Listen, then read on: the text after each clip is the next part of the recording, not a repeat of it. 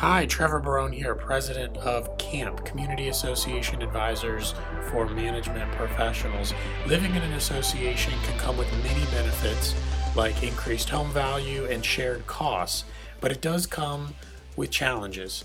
Uh, our volunteer board, advisors, and vendors service the community association industry throughout Central Florida, and we want to reduce the challenges managers, community association managers, licensed managers face every day through access to tools, knowledge, and contacts who can get the job done right. Together, we can help raise the bar for our homeowners. Now, the primary way that we accomplish this is through our monthly events. And in the month of April, we actually had two events.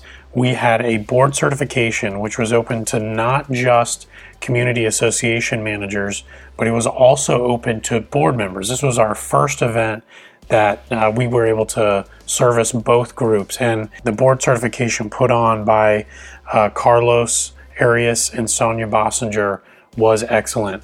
And we actually combined it with a trade show. So we had a lot of our primary vendors there, our entire board of directors was there, and uh, we really were able to share a lot of those resources and knowledge directly to the people who are running and operating these communities and making decisions, which are the board of directors. So it was an excellent presentation. Definitely uh, please share and check out our other course uh, April, it was on websites and social media. It was an awesome one, so definitely check that one out. Without further ado, enjoy. We do this class very often. We, we're going to move quickly through the class. If you have any questions, please feel free to stop us at any point. Like I said, we do this class very often. You're not going to throw us off track. We very much want this to be interactive. We very much want you to ask questions because if you have a question, I'm sure other people are, are, thinking the same thing. So please raise your hand and ask questions. So let's talk about the board powers and duties. And before I get into that, on our slides, you will see in the corner we have the little condominium tower. If you see that picture, this slide applies to a condominium. If you see the house, it applies also to homeowners associations. So it's an easy way for you to set apart based on the slides who we're talking to. Because a lot of what you're going to find is that the statutes have really been tailored for condominiums, and HOAs are dragging behind just a little bit, but they're starting to come ahead with a lot more HOA legislation. So, owner. That means someone who's a record owner of legal title to a condominium, parcel, a unit, or a lot. Your board, your board of directors, your board of administration, those are all interchangeable terms, which is the representative body which is responsible for administration of the association. How about your member? It's the member who's either a parcel owner or it could be an association representing parcel owners or a combination of those two and includes any person or entity obligated to pay an assessment or amenity fee pursuant to those governing documents. What do we mean by governing documents? Declaration of covenants, conditions, and restrictions, a declaration of condominium. Could be your articles and bylaws or your rules and regulations. So, those are what we're talking about when we're referring to the association's governing documents. So, why does the DBPR want us to talk about what is the definition of an officer, a member, a board of director? You'd be surprised how often these issues come up in day to day practice. The reason they want us to talk about this is so that you understand just because you are an owner in the community does not necessarily make you a member of the homeowners association or condominium association. That is going to be laid out and defined by your governing documents. The most common example where it occurs where you are a homeowner in the community but not a member of the association is a master association with a sub association. There are communities where you have a master association where the members of the master association are the sub associations, not the actual homeowners. So only the sub associations as corporate entities have rights to cast votes for issues in front of the master association. Similarly, with officers and board of directors, just because you are on the board does not necessarily mean you are an officer. Just because you are not a member of the association does not mean you can't be an officer of the association. This is usually going to be dictated by your articles of incorporation. Most commonly, your articles of incorporation are going to provide that anybody can serve as an officer, regardless of whether they had title in the community, and that anybody can serve on the board of directors. Do we have any idea why the documents would be drafted that way? Developers. When your community is first created, the developer is in control of the association. And the developer wants to have the ability to appoint their people on the board. But their employees and their agents most likely aren't homeowners in the community. So the only way for them to effectively control the board is by providing that non members can serve on the board. But this creates issues. Obviously, once the developer is no longer involved in your community, you don't want your documents to provide that non members can be on the board. You don't want your documents to provide that non members can be officers. This is the first thing you guys should be looking at to amend once you take over your community. It can create a lot of issues, especially when it comes to tenants. If you have tenants in your community and your documents provide that non members can be, mem- uh, be board members, a tenant can run and be on your board. And I don't think that's a good thing for, for any community to have. Your fiduciary relationship.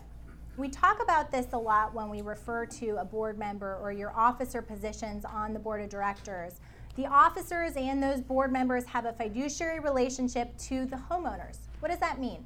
It means you have a duty to put the interest of the corporation. That's what we're running. We are running a not for profit corporation. That is what your condominium association is. That is what your homeowners association is. That is what your cooperative association is. It is a not for profit corporation. And we have to make decisions like a business, but at the same time, keeping in mind that we have neighbors and we have to take those points of view when we're making those decisions to make sure that it works for the masses but isn't necessarily going to make every single person happy. There's a lot of difficult decisions that board members have to make. So that fiduciary duty is discharging their duties, the board members' duties, in good faith with care an ordinarily prudent person in a like position would exercise. And that's important for us to realize. You don't have to do the best job. You don't have to be an expert in everything. And in fact, you are allowed as a board member to actually hire experts in fields that you don't have expertise. Not every board is going to have an accounting professor who's on the board of directors with them. So they may need a manager or an accounting team to work on those accounting functions for you, just like you would hire a landscaper, just like you would hire an attorney. Those are important roles that the association can actually hire experts to serve in those capacities, which is why we always encourage all of our clients to make sure you're working with experts that actually work with community associations. One of the reasons why we always invite vendors that do a good job for our clients because you all need to be working with people that work with associations. Because writing a policy for insurance, if you don't normally write condominium policies, is very different than what you all need for a condominium policy. And so you also understand uh, fiduciary duty is the highest duty imposed by law. That's really important. It's very similar to the duty an attorney has for their client. Um, and that's going to be important as we move forward. So, what are the association's powers? They're quite lengthy. They're delineated in the statutes and also what's given in the governing documents. You have the power to make and collect assessments, lease common elements, maintain those common elements, the common areas, repair and replace the common elements or association property, acquire title, sue, be sued, go to mediations. There's a lot of powers that the association may have that are derived from either the governing documents, Chapter 718, Chapter 720, or even Chapter 617, which is the Florida Not for Profit Corporations Act, um, th- those are the statutes that we'll be talking about tonight. So, Chapter 718, just for the basics, applies to condominium associations. Chapter 720 applies to homeowners associations. 719 is for cooperatives. So, when you're trying to determine what your authority to take certain actions, the first thing you want to look at is your governing documents. Though that's going to be the most specific source of authority. If your documents are silent as to a particular action, then you're going to go look at your particular community association statute 720 for HOAs, 718 for condominiums. Those will fill in as a default if your governing documents do not address it. But sometimes even 718 and 720 are also silent on issues you may encounter. Then we go and look at the not for profit corporation statute, which is what most community associations are incorporated under. And that gives very broad corporate powers. And that will be then the final default provision if you're looking for some type of authority that isn't provided in the documents or the other statutes. So, looking at the operations. Now, we notice that this slide has just condominiums on it, and there's a reason for that. So the statute says in chapter 718, 111 that the association, the condominium association, shall use its best effort to obtain and maintain insurance to protect the association, the association property, common elements, and the condominium property that is required to be insured by the association. And if you notice, the language says best effort. Why does it say that? Well, what happened here on the coast in, after the 2004 hurricanes? Do we have insurance companies that just came out of Florida and said, we're not writing policies for those condominiums anymore? And that's why that language is in there, that we have to use our best efforts to try to obtain that insurance. And at this point, every condominium association that's in this room should have those master condominium policies. And if you don't, go talk to Trevor, go talk to another agent that works with condominiums, as that is extremely important because we do seem to be having hurricanes more and more each year. Now, best efforts is a legal term, it has legal meaning. It means you're to exhaust all available options to obtain this type of insurance. Once you've exhausted all those options and you can't obtain it, then you're excused from obtaining it. Aside from hurricanes, the most common example where this occurs are condominiums who are wired with aluminum wiring. Most insurance companies will not provide insurance if your building's wired with aluminum. I believe there's only two in the country, and Citizens is one of them, and I know they've discontinued it. So if you didn't have your condominium insured through Citizens, they're not going to insure it anymore if you have aluminum wiring. The other type of insurance is that the association may obtain what we call D&O insurance, directors and officers insurance. And this insurance is vital. We recommend it for homeowners associations as much as we do for condominium associations because this is the insurance that protects you as a board member should your association or you personally be sued for anything that any decisions that you've made while operating in that corporate capacity as a board member, officer, etc. If you don't have D&O insurance, you either need to get it, or you need to resign. I'm not, I'm not joking. This is that important. This is the only thing that protects you individually as a board member from being sued and someone pursuing you for your assets. Well, I'm sure as a board member you hear all the time breach of fiduciary duty, breach of fiduciary duty. Well, that's a high threshold to meet, but that doesn't stop somebody for suing you for a frivolous claim of breach of fiduciary duty. And even a frivolous claim costs money to defend. You don't have D&O insurance, it's coming out of your pocket.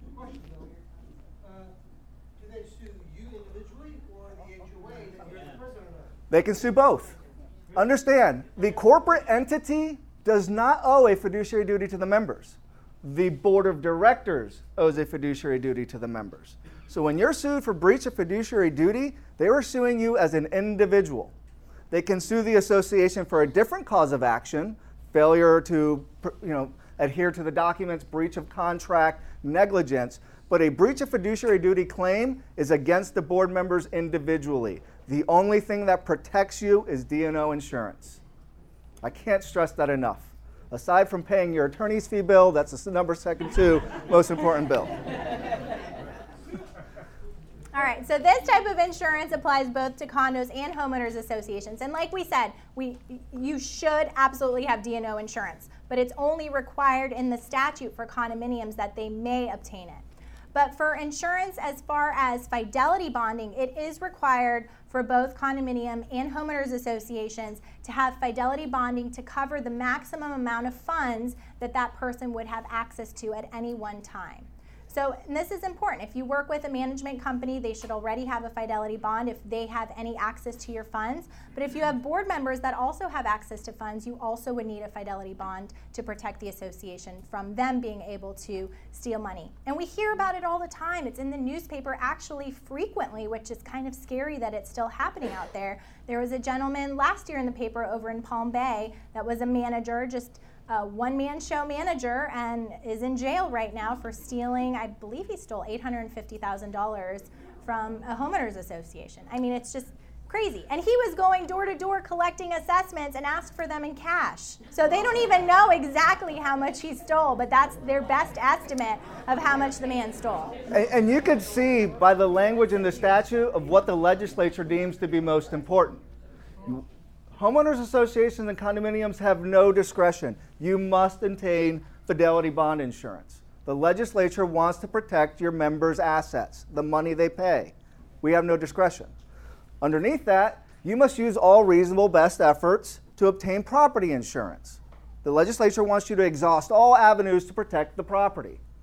D&O insurance, what protects you, you can get it if you want. Shows you what they consider to be important. Common elements for a condominium.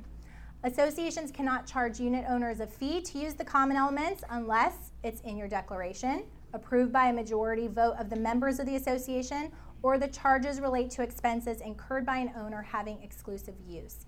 And this gets to be a touchy subject. I get this question a lot. We would like to start charging a fee to use the clubhouse. And it gets a little hairy because are you charging it for exclusive use? Possibly. Are you still going to allow people to come and go inside the clubhouse? Should we really be having that membership vote or amendment to the declaration to provide for this? These are the type of analyses that we're going to make as legal counsel when those sorts of questions come up, but they come up a lot in associations, or they'll say, oh, well, we've been charging $350 for as long as I've lived here. I don't know where it came from, and it's just this passed along mentality. I mean, how many people have heard in their associations, this is the way we've always done it?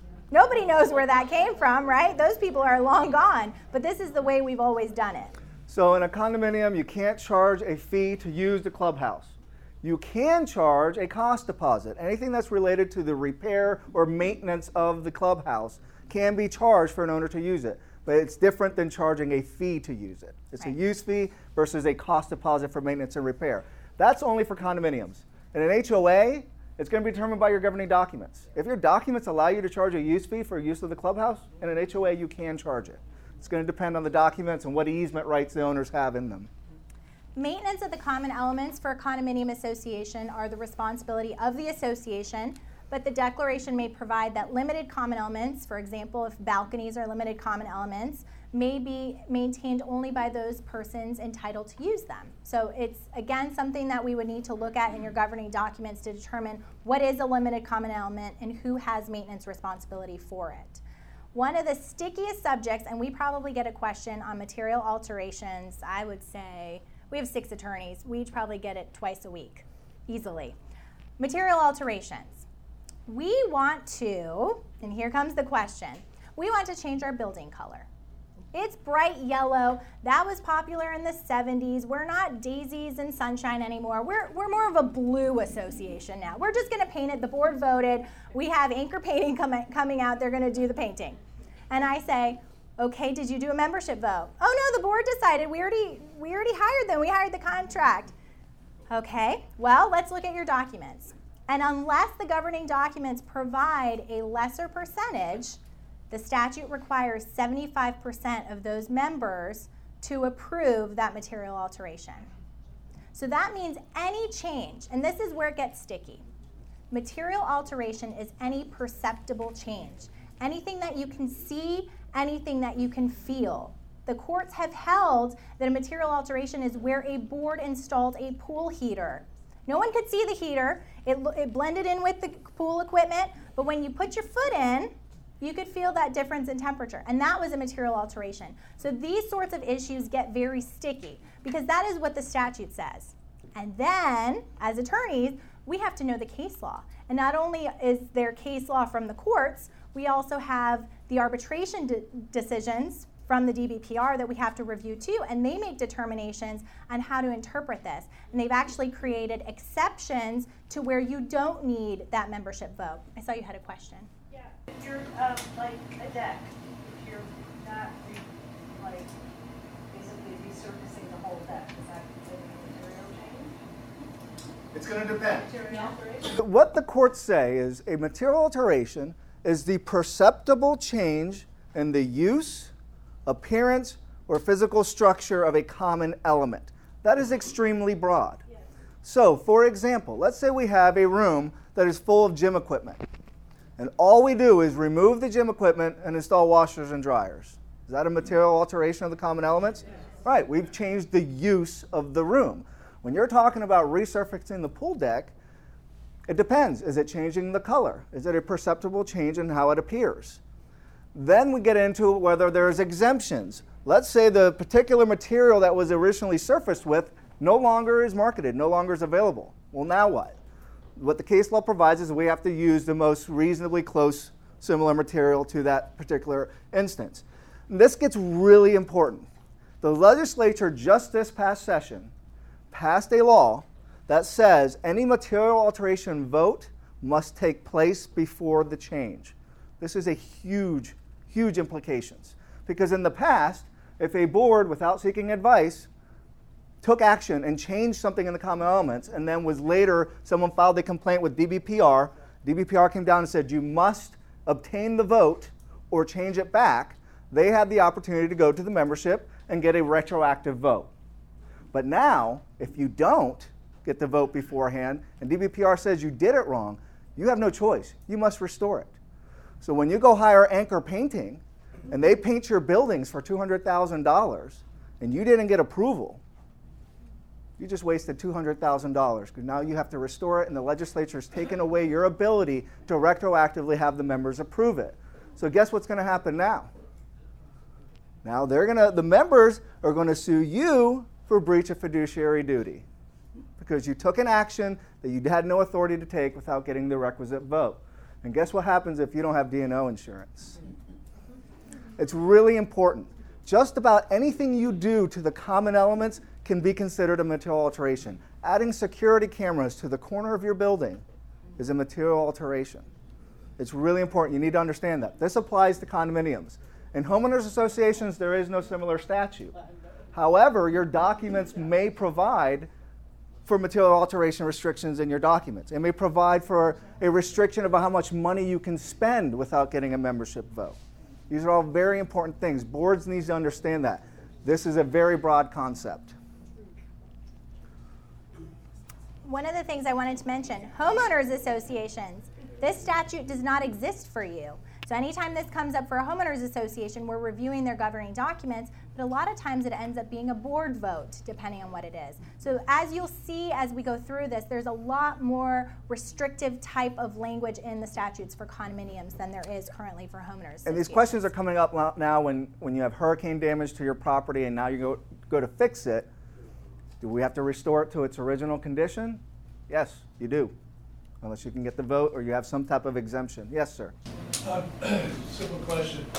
Uh, The definition of voting interest in this context? That's a good question.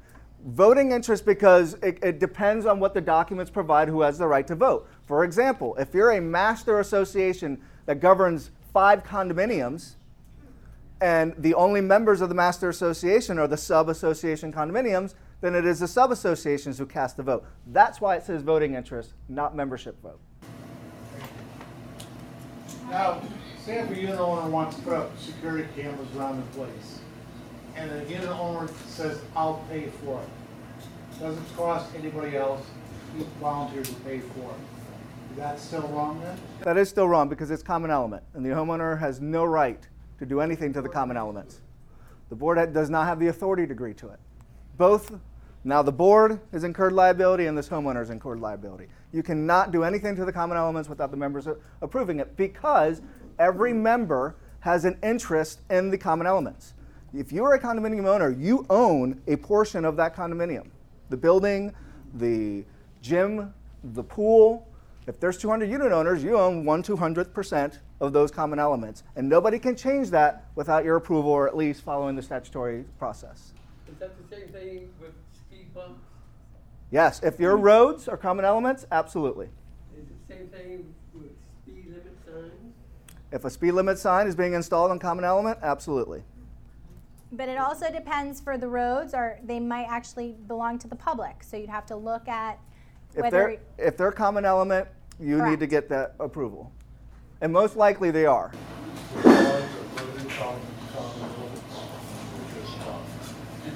That's a different section in the statute and has different requirements for altering limited common yeah. elements. Sometimes that takes 100%. Right, it's actually a harder threshold yeah. to alter limited. common It is that's determined by your governing documents. Most of the time, a balcony which has an owner who has exclusive use of that portion of the common elements, most of the time your documents are going to define that as limited common element, but it is entirely document driven architectural, if you have an architectural review committee that can approve, let's say, somebody putting up windows or a patio or something like that, is that usually sufficient if you've got rules and regs that say that, or you still have to go before a vote? Well, is that a homeowners association? Condo association. is a, con- and they can put in patios?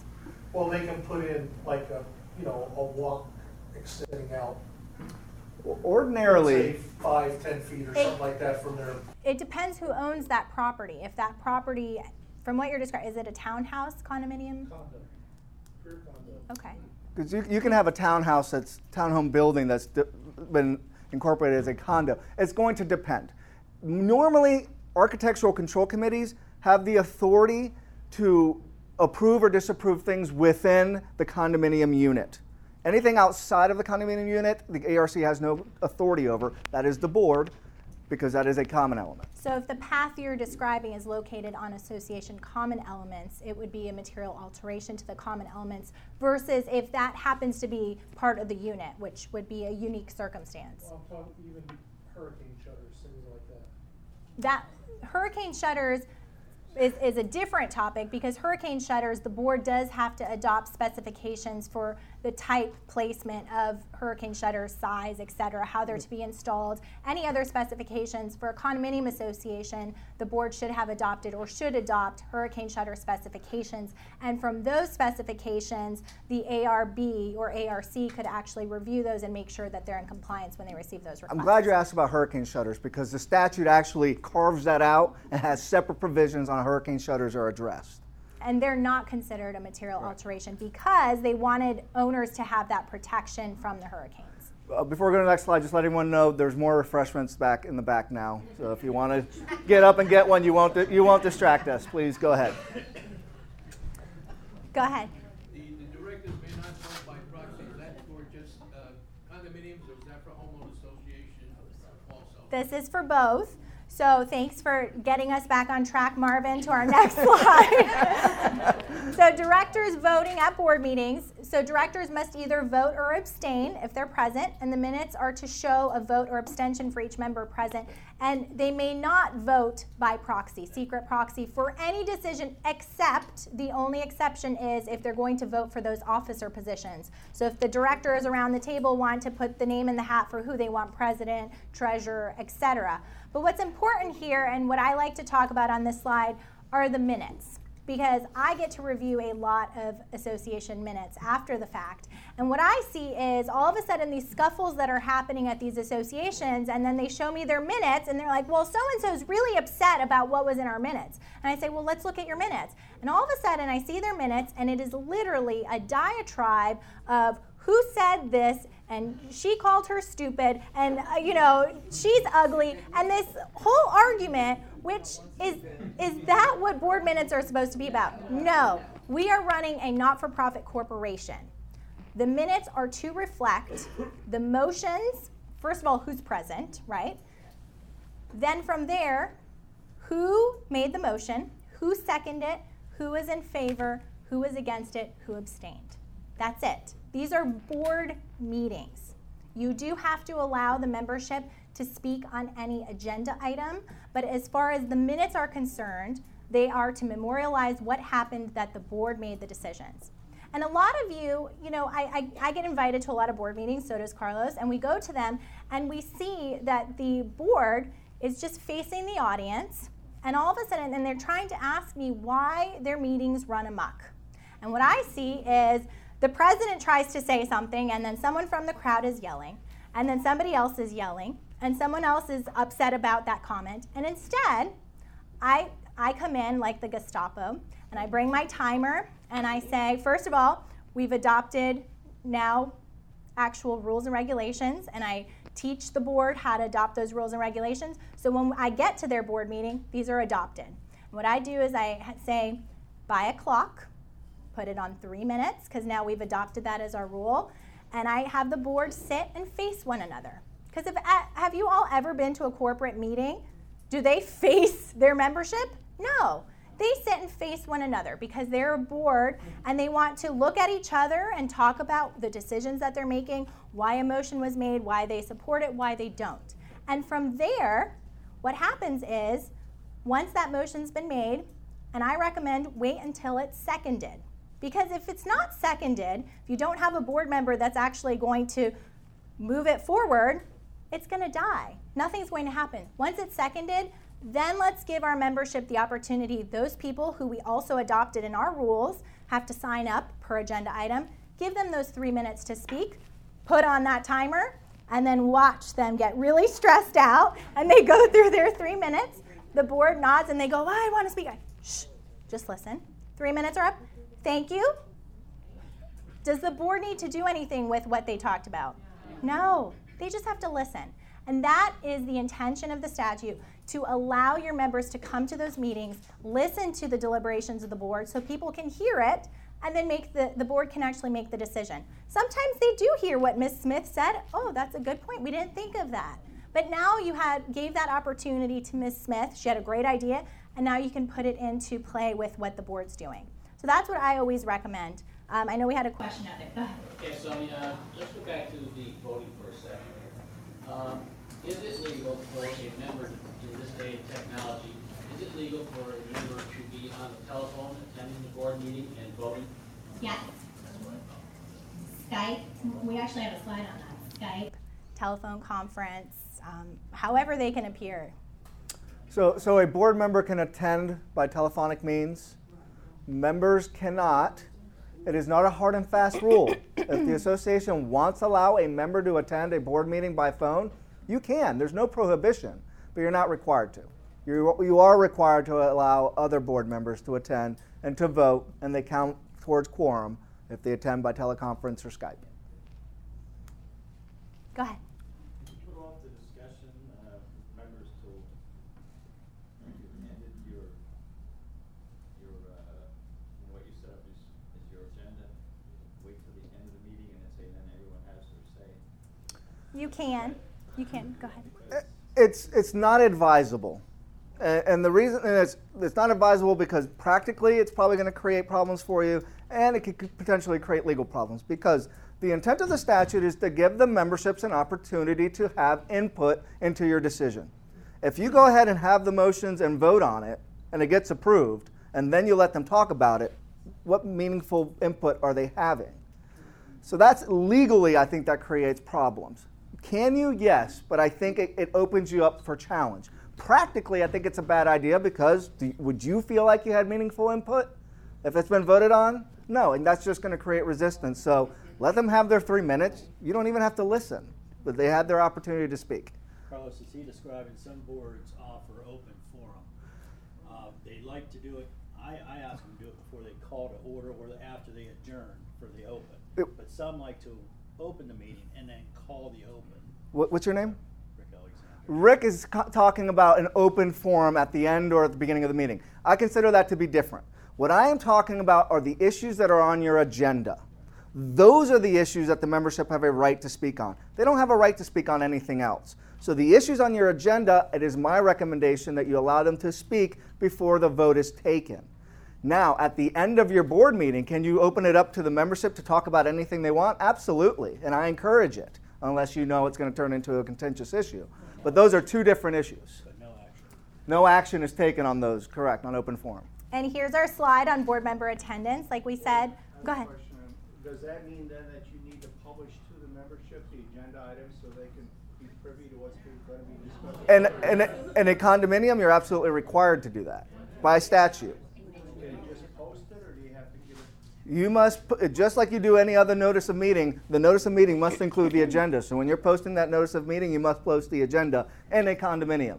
And in an HOA, it's de- determined by what the bylaws provide. Real quick, um, the HOA, we have the same rules as far as, um, the. Yes. Yeah. So here's the slide on board member attendance, telephone, real-time conferencing. And then what's important here is directors who appear electronically count toward the quorum. So remember what I said on the minutes, you're going to establish who was there. You would still say Mr. Smith was here by telephone conference. Um, and they can vote as if they are physically present. And that's both for condos and homeowners associations. And a lot of what we're going to cover tonight, like Carlos alluded to, this is what the DBPR requires us to teach you. So we kind of bounce around a little bit, but we tried to kind of contain it as much as we could. Commingling of association funds. The board shall not commingle the association funds with any funds of any board member. That makes sense, right? You're not going to be that manager and depositing those assessments in your bank account or collecting them in cash. And please don't accept assessments in cash. I have had associations do that. It's it's a nightmare. It's a nightmare. Um, the manager's funds don't commingle those with the associations. However, the board may commingle operating reserve funds for investment purposes only. This one's important for condominium associations. If you ever receive a certified letter from an owner, if you're in a condominium association or in a homeowners association, pay attention. But for condominium associations, if it's a letter of inquiry into specific issues, asking questions, and it's sent by certified mail, the association must respond within 30 days of receipt. But if it needs a legal opinion, the board has 60 days to provide a substantive written response. And if the advice is requested from the division up in Tallahassee, the board has 10 days of receipt of that opinion from Tallahassee to provide that response. So you remember at the beginning, I told you we're not going to expect you to remember everything here. We just want to alert you to issues, red flags. This is one of them. So I don't expect you to remember, oh, 30 days, written inquiry, what are the consequences? By the way, the consequence is if you don't respond within 30 days and a lawsuit commences as to that subject matter, if you prevail, you've waived your right to recover attorney's fees. That's a consequence if you don't respond to this legal inquiry. But I don't expect you to remember that. What I expect you to remember is we just received a certified letter. Red flag. I need to go back and review my materials, go talk to my attorney, seek my manager's consultation. That's what you guys should remember here. And homeowners association we'll get to your requirement in a second on. Go ahead. Uh, on the prior slide, the last bullet said you commingle, uh, uh, this is reserve funds and operating funds for investment purposes. Correct. That does not mean you can do it for operational purposes, correct? Correct. For investment purposes. And this is one of those areas that the association really wants to work with a financial advisor that works with community associations. You do not need to be trying to get a 10% interest rate on your investments. Because what if those high risky investments, now you've lost that association funds, either whether they were reserves or operating funds that you've invested, that will be a case where the association will be sued for breach of fiduciary duty. But we'll never find a board being sued for breach of fiduciary duty for getting a 0.001% interest if that's what's offered. Um, so that's something to take into account because uh, there's a lot of greedy financial people out there that will take advantage of associations and either tie up your money where you can never get to it and all of a sudden the association has these huge penalties to use those funds when a casualty happens and you need those funds or you know you need someone to give you actual advice of how you should tie up that money do we need to stagger it how do we look at it there's quite a few people in the industry in the financial industry that specialize working with community associations we actually don't even we didn't have one here tonight but and I'll just they are out reiterate. Sonia's point. Your your duty as a board member is preservation of that capital, not getting a return on it. Someone had a hand up? I did on the uh, certified letter, what if you receive an email that has a letter attached to it that claims it's certified? How does, how does that? That's actually a really good question. It's a good legal issue because the statute says that it doesn't trigger the penalty unless it's sent certified mail. However, there are court rulings that say if you actually receive the notice, receive the letter, and it can be proven that you received it, you can't just ignore it. And that still triggers some type of responsibility. But the reason they want it to be certified mail is because as a board member, you're not required to look at your email. Maybe you didn't look at it for 20 days. But if it can be shown, oh, I got a read receipt, he received it, he read it, you better respond because you don't want to be faced with the argument that this is form over substance. Moving on to amendments for both homeowners and condominium associations, you need a two thirds of the voting interests. Again, voting interest, depending on what that is as defined in your documents, unless a different requirement is specified in your documents for those amendments. So, a lot of times we'll have clients come to us and say, We want to amend this, and we want to amend this, and we want to amend this.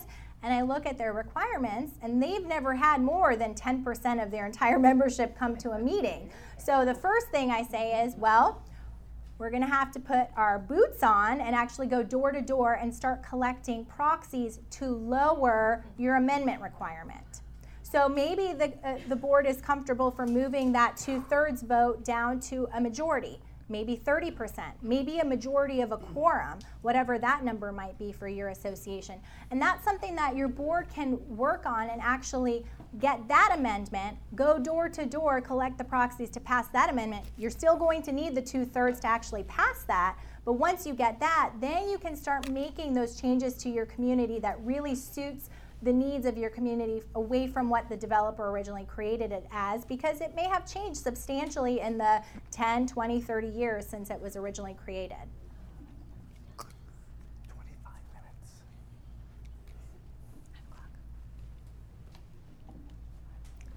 All right, an estoppel certificate for condos and homeowners associations within 10 business days after receiving a written request from an owner. The association must provide a certificate that states all assessments and other monies owed by the association with respect to the parcel. After last year's statutory update, there is now a whole litany in this bullet number two of what's required under the statute. If you work with a management company, they are handling this for you, or they should be handling it for you. If you're working with a bigger management company, they should. Um, and they actually are going to go through, and it's a whole list of things parking spaces that are required, storage units, um, who the association's insurance agent is. There's a whole list of questions now that are required to be provided in these estoppel certificates that was changed in last year's, the 2017 legislative session. Again, this is one of those issues. Don't expect you to remember it. If you get an estoppel letter, you're managed by a management company, they're probably handling it for you. If you're self managed, go to your attorney. This should not cost you anything to get this done. The attorney can get it directly from the title company. There are consequences if you don't provide the correct information, if you don't provide it within the 10 days. It's, it's serious enough for you to seek out your professionals. Competitive bids. For condominium associations, you're required to obtain two competitive bids if the amount or the service goods that you're looking to get for your association exceeds 5% of the budget. And for homeowners associations, it's, it, if it exceeds 10% of your annual budget, including reserves. But there are exceptions to these categories. And you'll see that a lot of attorneys help Tallahassee draft these bills that turn into laws because attorneys are specifically outside of the competitive bid category, as are your community association managers, employees of the associations, accountants, etc. What's important also to note is that you're not required to accept the lowest bid. And what's important here is for your association to really be comparing apples to apples when you're getting these bids to make sure that what you're comparing from one vendor, one service provider to another is actually the same type of service. Does one have workers' comp insurance and the other doesn't? Does one have qualified people who are licensed, bonded, and insured and the other doesn't? These are the type of questions that you really want to be asking of the service providers that your association is Make it easier with. on yourselves. You need to set parameters when you, you know, ask for RFPs. Um, you need to set the scope so that everybody's on the same playing field. Collecting rent from tenants if the owner is delinquent, both for condos and homeowners association. If the unit or the home is occupied by a tenant and that homeowner is delinquent in paying the association any monetary obligation, the association can actually start collecting that rent. And there's a process in the statute, it requires a 14 day notice. And what's important to note is that that tenant, once they begin paying the association rent, they are immune from the landlord coming after them for that non payment of rent. So it's as if they've paid the landlord, but they've actually paid it directly to the association. This is, this is a remedy that I'm always a little bit leery about. It's a double edged sword. Um, the remedy in the statute, if you make a demand on a tenant to pay you the rent because the owner is not paying assessments, the remedy if they fail to pay that rent to you is to evict the tenant. Have you actually collected any money? No. All you've done is removed a potential income stream. That doesn't mean we don't utilize it. It's just you need to recognize it's just one of the tools you have when you collect. But what's important to understand is if you make that demand and you don't follow through on evicting a tenant who doesn't pay, what have you done? All you've done is diminish the credibility of the board. And that is, if there's any asset that a board has, is their credibility. Because if the community thinks that you make empty threats, You're just going to encounter more delinquencies, more violations. So don't send a rent demand letter if you don't plan to back it up by actually removing that tenant if they don't pay. The other thing you need to understand is the statute requires you to evict the tenant under the Landlord Tenant Act. Under the Landlord Tenant Act, you have to establish certain elements to, to prove your cause of action of eviction. First of all, you have to know who the tenant is, you have to know what their rental obligation is. The statute says they're required to pay, you pursuant to their rental obligation. How much rent are they paying?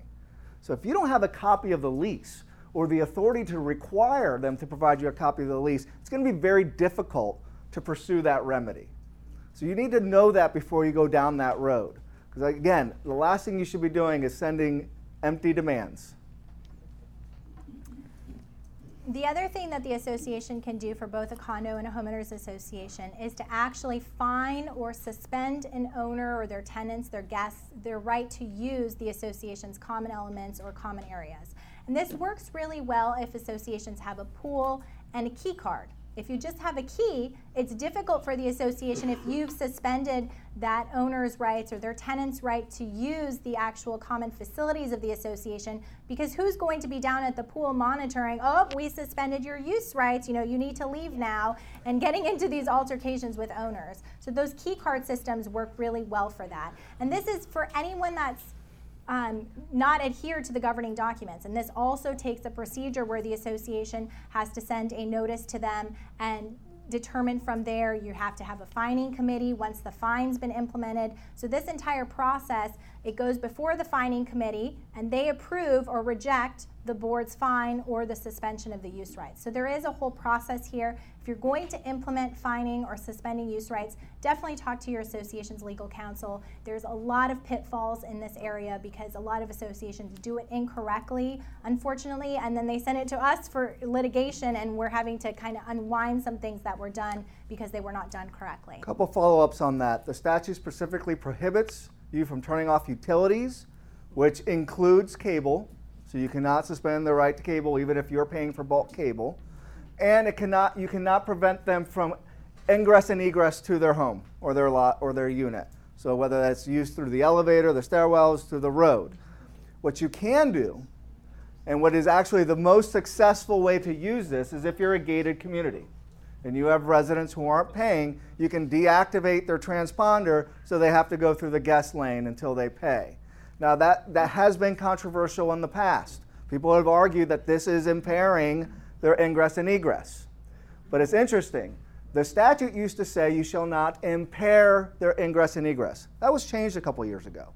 Now, what it says is you shall not prohibit their ingress and egress. And attorneys like me like to argue that is a clear indication of the, by the legislature to allow you to deactivate transponders because you're no longer impairing or you're not prohibiting, you're just making it inconvenient. So I think that change of the statute really clears up that issue. But that's really where I find it to be the most useful is, is gated communities. The other thing I wanted to bring up is liening for fines. For condom, condominium associations, you cannot lien for those adopted fines, but for homeowners associations, you may if it's within the association's governing documents. And I have a lot of associations that come to us and say, well, we fine them for over $1,000, please place a lien and foreclose on that lien but your governing documents actually have to provide for that authority because the, associ- the uh, statutes actually just say may lien. It doesn't actually provide for that authority to lien and then foreclose for that amount. Go ahead, Terry. Back to the previous screen about the five percent on the bid. Uh-huh. Um, that includes insurance. Um, and does that have to be done every year, or if it, if you do it once, can you stay with that same person? It would depend. Technically, you're supposed to bid that out every single year. But a lot of associations, the way that they've always done it is they, you know, they bid it out. They have those proposals; those are part of your official records, and they just keep them on record. And from that point forward, you know, once they're ready to change or make a change, they do it that way. I think that would be a gray area just based on the fact that it's such a large expense. But you should really have that second bid for the association every couple years to at least see that what you're having is both the coverage is in line, the deductibles are in line, the premiums are in line with what other associations are paying for in the area. because those change. I, the worst stories that I've seen are associations who've been working with one agent for 25 years because that's the agent they've always used and it's so and so's nephew. And all of a sudden they move to and they get a bid from an agent that actually works primarily with community associations, condominiums. And all of a sudden they find out I'm going to get better coverage and our owners are going to pay, I mean, significantly less. 30, 40, 50, 70,000 dollars less is what I've been hearing from clients that have changed providers. I mean, that's a huge difference. And that's where your association could get in trouble because you've never bid that out and all of a sudden now you're going to be stuck in that position where you could have saved the association all that money and not even realized it. John. Uh, question on the lien uh, situation where you cannot lien. If a person has not gone through district court or any kind of a, a, a settlement and they owe the money and they go to change hands for the property, do you automatically get it in title or is there any way they can resist that or is it just part of the title process they have to pay it? So you are allowed, as a condominium association, you are allowed to actually seek a money judgment, and even a homeowner association can seek a money judgment to collect those fines. So if you don't have the right to lien and foreclose, you can levy those fines appropriately, go through all the correct steps, and then actually seek a money judgment to collect it from that owner. If you're just leaving it on the books, so to speak, and waiting until they sell, you can attempt to collect it at that point. The problem, the risk you're running by not trying to collect it at some point is that the association may be wiped out. If a bank comes in and forecloses, they're not going to pay those fines because they're not obligated to pay them. They have a statutory amount or an amount from your governing documents that they're required to pay once they take title to a unit. A third party, if they take it from a foreclosure sale, the statute says they're liable for unpaid assessments, nothing else. So you may be left just leaving money on the table that the association, if the owner has something to levy that judgment against, and that's something that would have to be analyzed and really determined if it makes sense to go after a money judgment, but in some cases it does. But I mean, when they do the title transfer and we send it, if the person says, no, I'm not paying that out of my title, what happens if, like, so say I don't pay a fine and it runs up to a thousand dollars, Mhm. and I go to sell my unit and I say, you're not taking that money out in title, and I'm not signing the transfer until you take it out. So Does what's- the title company have to leave it, or is there? The title company has to get an estoppel letter from the association. The association's estoppel letter is going to list those fines that are also being due. The title company then, they don't want a title claim from you, so or from the next person that's buying the unit from you, so they're actually going to hold that money in escrow until the dispute is resolved. That's normally what takes place in those type of situations. Mhm. And that's why it's important to make sure that those fines were levied properly because the last thing you want to do is hold up a transaction and then all of a sudden you're interfering with that relationship and impeded on their contract to sell the property when it wasn't even, the fines were not levied correctly from the get go.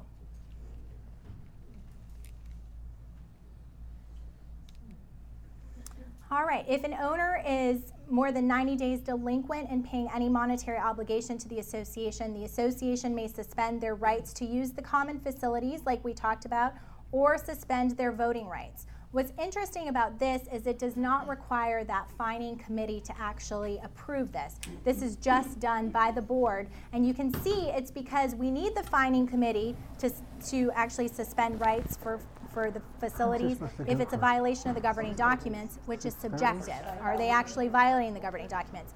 Here, we have someone that's 90 days delinquent, it's black and white, they're delinquent. The board can then suspend their um, voting I thought it rights and also their rights to use the common done with the area facilities, and they have to do that Well, at a 48-hour board meeting.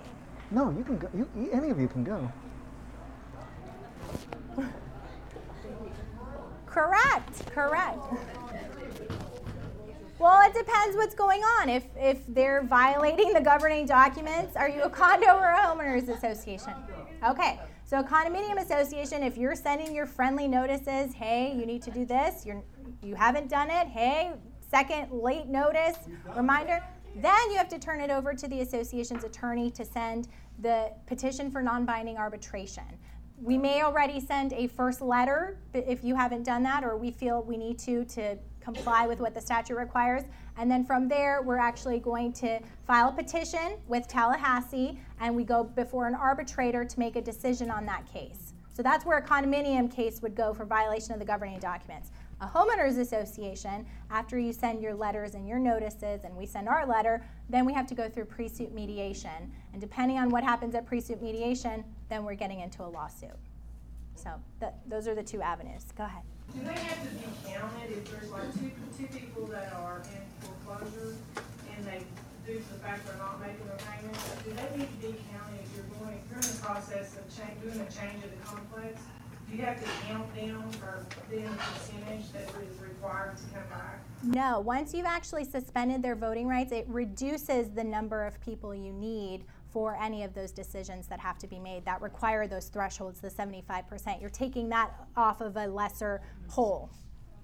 You're welcome. All right. All right, holding and noticing meetings, associations must provide at least 48 hours of board and committee meetings posted conspicuously on the association property. Uh, notice of the annual meeting must be posted and sent out at least 14 days in advance of the meeting. If you're trying to pass a special assessment, that also requires a 14 day notice that must state the specific purpose of the special assessment, must be de- hand delivered or sent to each owner um, once the association has approved that special assessment after the fact. Go ahead. Question, if, let's say three board members get together, they go out to breakfast, they go out to dinner, they discuss some things, but they don't make, vote or make any type of, uh, decision. Does minutes need to be kept, and is that something that, I've heard some people refer to that as government in the sunshine? We're not sunshine. Oh, God, we get that question so often. the, the statute, if you're going to take a technical reading of the statute, a board meeting occurs when a quorum of the board gathers to, is it transact or conduct? asso- Conduct. Conduct association business. You ask 10 attorneys to answer that question, you're going to get 10 different answers.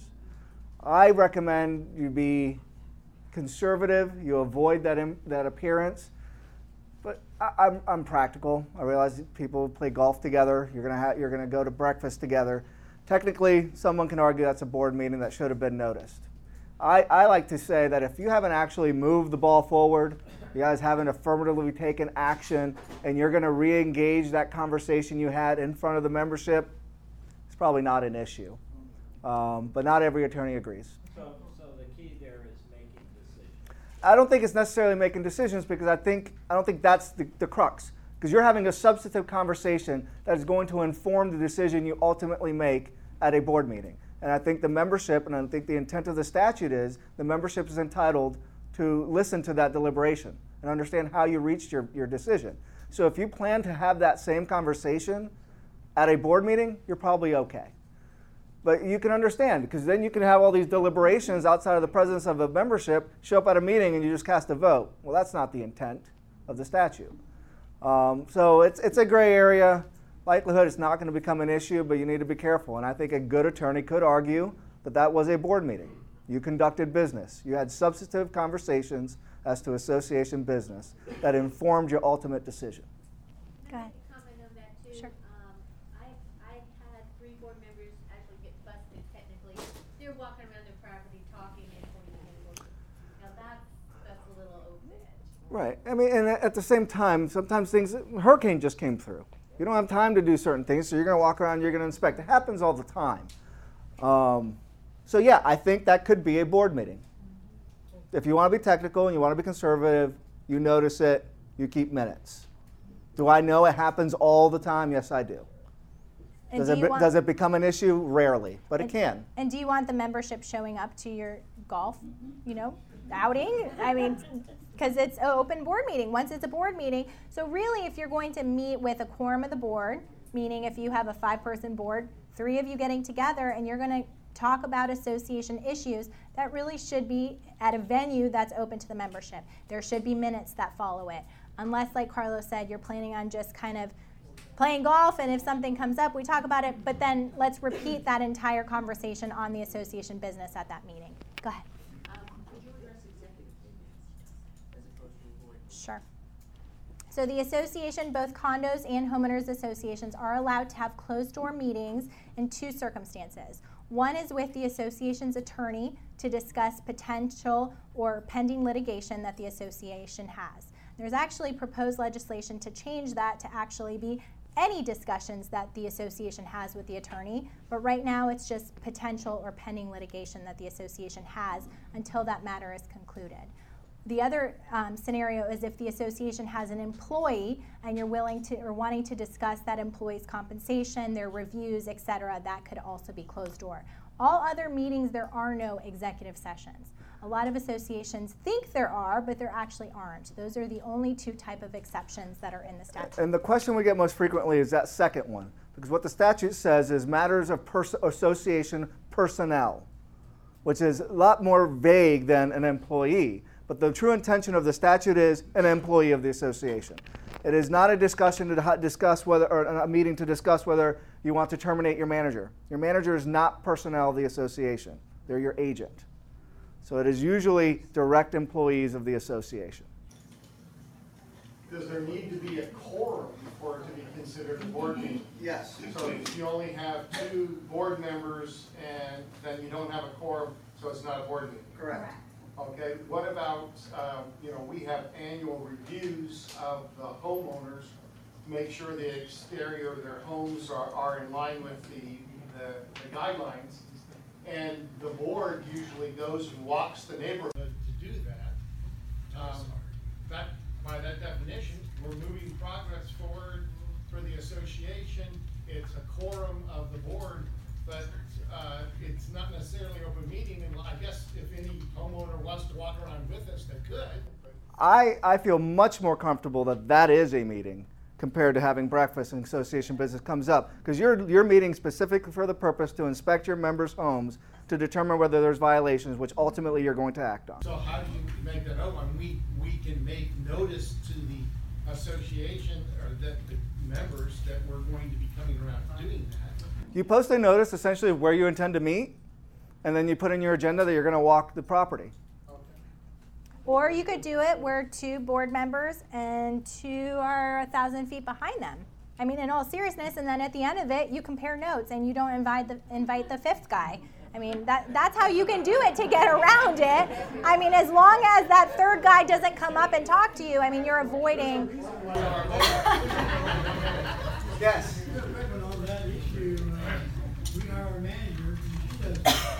Great. we don't do it at all. Or you just appoint a committee of the board that's less than a quorum. Todd, can I bug you to get me a water? Thank you. Yes.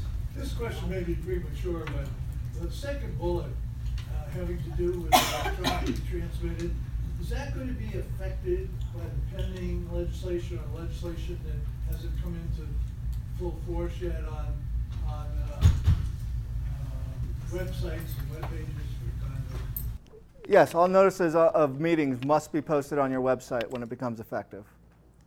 So, yes, you will have to. Not the eight sending electronic dispatch? No, you must still, you must still post it. You must serve it electronically if that's what the membership has asked for, and you must post it on the website. You must do all of them. Not a substitute. I'm sorry. Go ahead. About certified letters or handwritten notice for the fourteen day notice. Does that also include electronically if they? want they've to- opted into electronic, yes. Is that okay that way? Yes. Okay. It appears that your first bullet is for homeowners associations only, and your bottom bullet is only for condominiums, is that true? No. 48 hours notice is for board meetings. This applies to everybody, unless your, doc, unless your documents provide for a longer period of time. This is for a condominium where you're going to be adopting an assessment or a special assessment. It Or must be 14 meeting. days. Or the annual meeting. So Or changes to the rules, correct. That, that affect the use of a lot, not just any rule. If you're doing a rule that affects common elements, you don't need to do 14 days notice. It's a change of the rules that affects the use of the lot or the unit. So the first bullet is a board meeting. The second bullet is for a membership meeting. But you have condominium in the second bullet, and you don't mention association, that's why my question. Posted on the condominium property, not posted. Okay, you're right. It, it should have just been association property. We combined our slides where we used to have one for each and we try to dwindle this down. You're right. It should just say association property versus condominium property. But both of them apply to both. Yes. Yes. One real quick one on this uh, whole issue of the new condos. We're four hundred sixty-three house community. We've got a real problem with that, with the new state law. We've had our own, uh, site for years. Nobody pays any attention to it. They all go next door. So I don't know why the state's even bothering with the condos to even do that, because they're gonna have the same result. I agree. We, we, we were involved in trying to lobby against that statute. We think a lot of it was very bad law, but it is the law. And so, it's going to be an administrative headache for managers, truly. I mean, having to post all these notices on the website, making sure all the minutes are posted, and it, it's going to be a headache. So I would expect your management fees are going up after this goes into effect. In all seriousness, for condominium associations where you're doing this, it's going to take more time unless the board's doing that themselves. Go ahead. I, don't know if it's going to come up, but you just mentioned hosting, and I think they're going to amend that law and delay something in 2019 the posting of budgets, how do you feel about posting them on an open website? Some people want them password protected, we send them to them anyway, but is there any problem posting the budget, the minutes, and the agenda on an open to the public website? You're not prohibited from doing it. I think it's a bad idea. Can you repeat the question? Can you post budgets, meetings, agendas on a public website? And I'm telling you, you're not prohibited from publishing it on your website that's open to the general public. I don't think it's a good idea. I think it also depends on what's going to be in those minutes. A lot of your owners and board members even don't want their names published out there on this website of what's happening. Associations don't want the public to know what money's coming in, what's coming out for theft reasons. I mean, I'm sure there's going to be some sort of identity theft issues happening. You know, there's you, you don't want to encounter those issues for the board, so it's better to have that sort of information being password protected as much as you can. All right, let's, let's take a five minute break so everybody can ha- get another refreshment. one of the questions I got during the break is the definition of a quorum. So your quorum is a percentage in your governing documents. If there is, if the percentage is over 50% for a homeowners association, the statute says that your maximum for a quorum is going to be 30%. So you need 30% of your owners there to actually hold a meeting. That doesn't mean you only need 30% to approve something. That is just to open that annual meeting, you need the 30%. Okay? That's for a membership meeting. In a board meeting, you need a majority of the board members to establish quorum.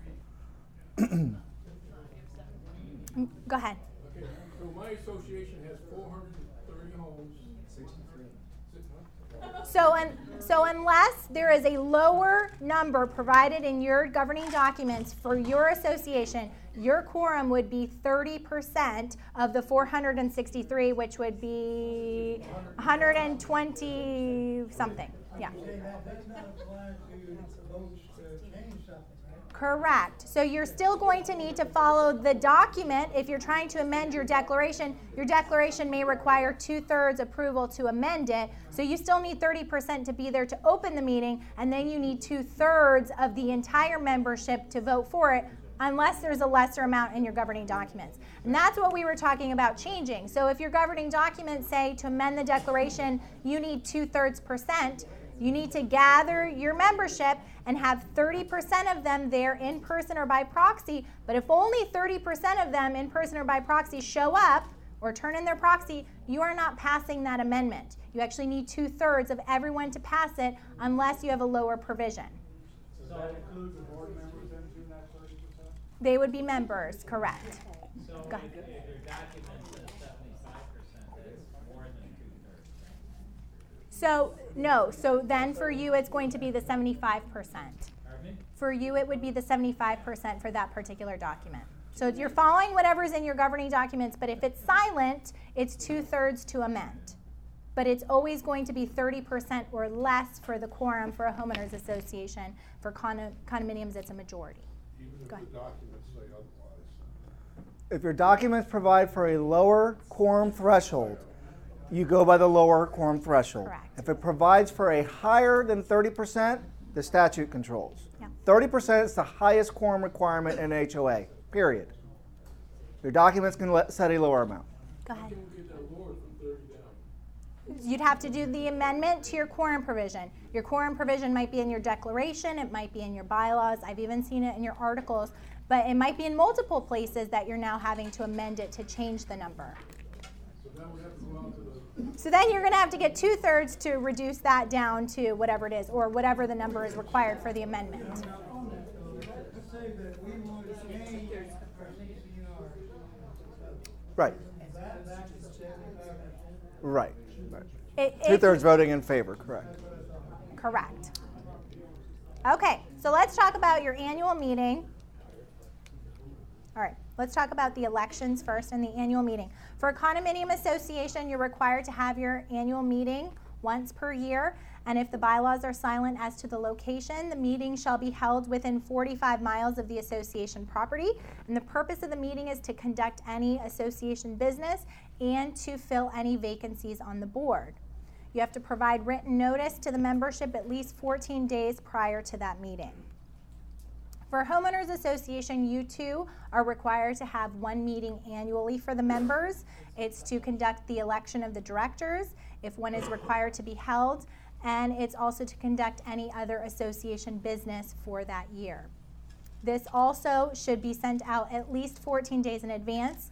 But with the homeowners association, make sure that you're looking at your governing documents because you may be required to send out a 30 day notice or a 45 day notice. So make sure that you're looking at that. For condominium associations, you are prohibited from having a nominating committee. You can have search committees, but they have no authority to actually nominate candidates. For a condominium association, your candidates are nominating themselves through a notice of intent to be a candidate form. For homeowners associations, you're going to have to check your bylaws. When we're talking about your election for your homeowners association, it is very document specific. And most documents are very different from one another as to how this process actually plays out. You may be required to have a nominating committee. I've had a lot of clients who have us review and provide them advice on how to do their elections, and we tell them you're required to have a nominating committee, and that committee was supposed to be appointed at last year's annual meeting. And they say, but we've never done it that way. And I say, okay, but you're required to do it that way, so now we have to implement it now that we know better. For condominium elections, you may serve for two year terms, staggered or otherwise, if the bylaws or articles permit such terms. So you're looking at your governing documents. Um, and you're only having that election if the number of vacancies exceed the number of candidates. So, what that means, if you have five positions open for the board of directors, but only five people turn in their notice of intent to be a candidate for that upcoming election, you are not having an election those five people automatically get on the board. If you have six people, you are now having an election because you only have five vacancies available. Question? Go ahead. Oh, wait, Oh. um, condo has in their bylaws that they need to have a nominating committee. Does the statute trump that? Yep, it's actually prohibited by statute for condos to have them.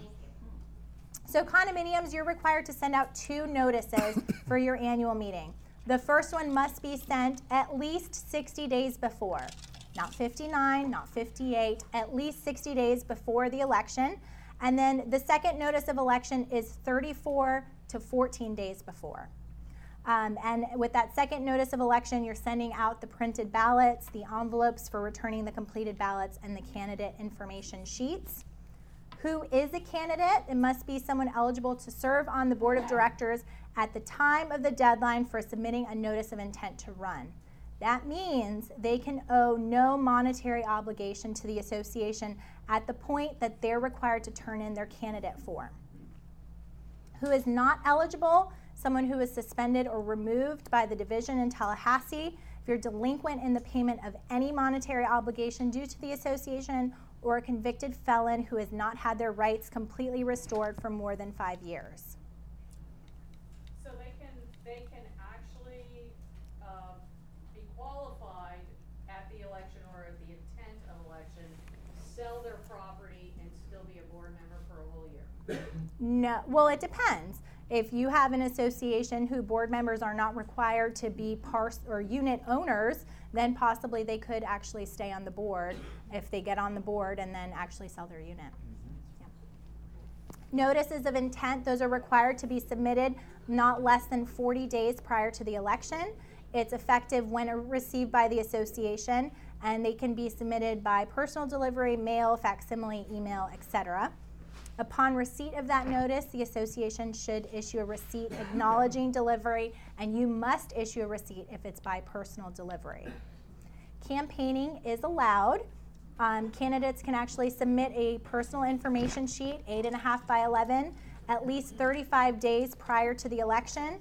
It may not exceed one page, and it can contain their background. The biggest question we get is so and so submitted their candidate information sheet, and there is all sorts of spewing junk about the other board members or different things that we don't believe is true, and they're saying that so and so should not be voted into office. Can we just not send their candidate information sheet out? No, you are required by statute to send it out unaltered. And the association is not, and the board is not held responsible for anything that they're putting on that sheet. So if they submit it in crayon, you're copying that crayon written eight and a half by 11 and sending it out. Go ahead. Nobody sends or puts their name in the 40 day period. Okay. The board, I believe, has the opportunity to appoint board members to follow them. Is that true? No. So you would have your incumbent board members serving the additional time period if they wanted to. But if no one submitted their name, then you technically wouldn't have a board because no one submitted their intent to be a candidate for the association. But mostly what happens in those cases, the incumbent board members just stay on for another year. Even if it goes past two years? Mm-hmm. Is that gonna go on for ten years? Well, no, it cannot because if under the statute last year, if you have two year terms and you serve for a period of up to eight, the statute says that's the most that someone can serve, and then they can no longer be eligible unless there are not enough candidates available to run for the board or if a majority of the membership votes to approve that. The new legislation going in July 1st of this year is changing that from two years down to one year for up to the eight years. So, what does that mean? A lot of associations are asking that question. If I've already been on the board for 10 years, am I automatically booted off? Or if I've been on seven and a half years, do I get booted off on the eight year mark? No. We believe that that is from when the statute went into existence, which for two year terms last year, one year would be this year. No, I, I do everything in my power to be a psychiatrist, therapist, whatever I need to be for my board members that are trying to resign all at once because I get those phone calls and I have to talk them off the ledge and say, okay, I'm probably not going to get my bill paid on this one, but let's talk about this for a while. This is why you should stay on the board, and I'm here for you, and you can do this. And I have those conversations frequently because the last thing I want is for a client to go into receivership. You're going to have the state come in, they're going to pay your expenses, they're going to pick whatever the heck vendor they want that's some national company that charges 10 times what you all would get with a local vendor here. It's just a nightmare. Your ballots, you're listing all eligible candidates, alphabetical order. If you work with a management company and you're a condominium association, they are handling this for you. They do this day in and day out, so I'm not going to drill into it too much. You're providing two envelopes in that second notice with the ballot. Once received by the association, the ballot may not be rescinded or changed, and they're not to be opened until the election meeting. That's really important. They're to be opened at the election. For condominium associations, there is no quorum requirement to actually hold the election portion of the annual meeting. So you almost have to think of the annual meeting as bifurcated. You need a quorum to have the regular portion of the annual meeting where you're conducting regular business. But to conduct the election, you actually only need 20% of the eligible voters to have cast their ballot.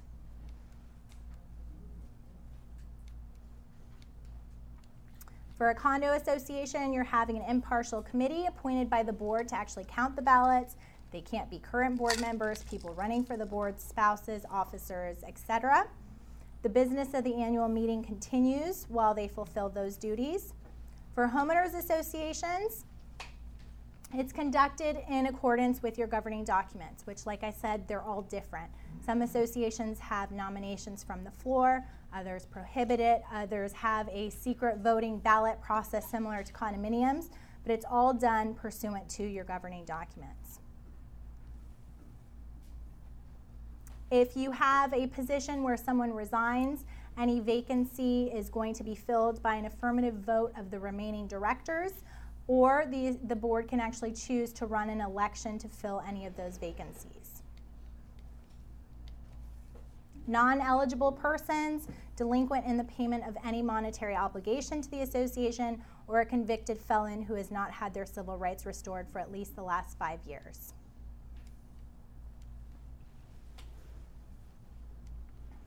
Who wins? The impartial committee is going to tabulate the votes for a condominium association. Some HOAs also have those. The candidates with the most votes win.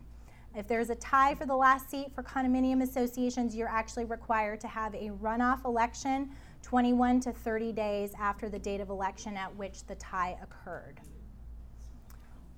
What happened in the, the statutes a couple years ago is they actually added that any challenge to the election process must be commenced within 60 days after the election results are announced. This is a really great addition to the statute because we've had cases where an association board was elected, six months go by, and then someone's challenging, well, the election wasn't done properly. All that board needs to be unseated. So at least now we have a time limit both for condos and homeowners associations for those election disputes. And Tallahassee actually handles all of those disputes through the DBPR.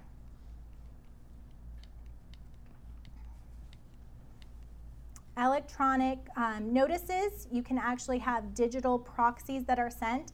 An owner can attach their proxy via email, and that proxy that's attached actually counts. It can be sent by fax or email. That does not mean that in an email they can just say, This is my proxy. They actually had to attach the actual proxy.